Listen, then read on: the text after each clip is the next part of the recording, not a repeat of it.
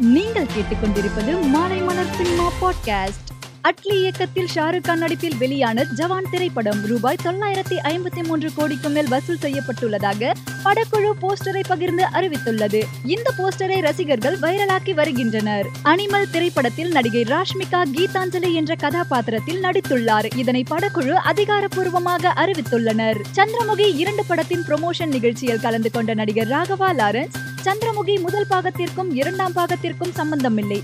சந்திரமுகி என்ற பெயர் மட்டுமே ஒன்றாக இருக்கும். ஜோதிகா சந்திரமுகியாக நினைத்துக் கொண்டார். ஆனால் இந்த படத்தில் உண்மையான சந்திரமுகி வந்தால் எப்படி இருக்கும் என்பதுதான் கதை. வேட்டையன் கதாபாத்திரத்தில் சிறிது சஸ்பென்ஸ் இருக்கிறது என்று கூறினார். கௌதம் மேனன் இயக்கத்தில் விக்ரம் நடித்துள்ள துருவ நட்சத்திரம் திரைப்படம் வருகின்ற நவம்பர் இருபத்தி நான்காம் தேதி வெளியாகும் என படக்குழு வீடியோவை வெளியிட்டு அறிவித்துள்ளது.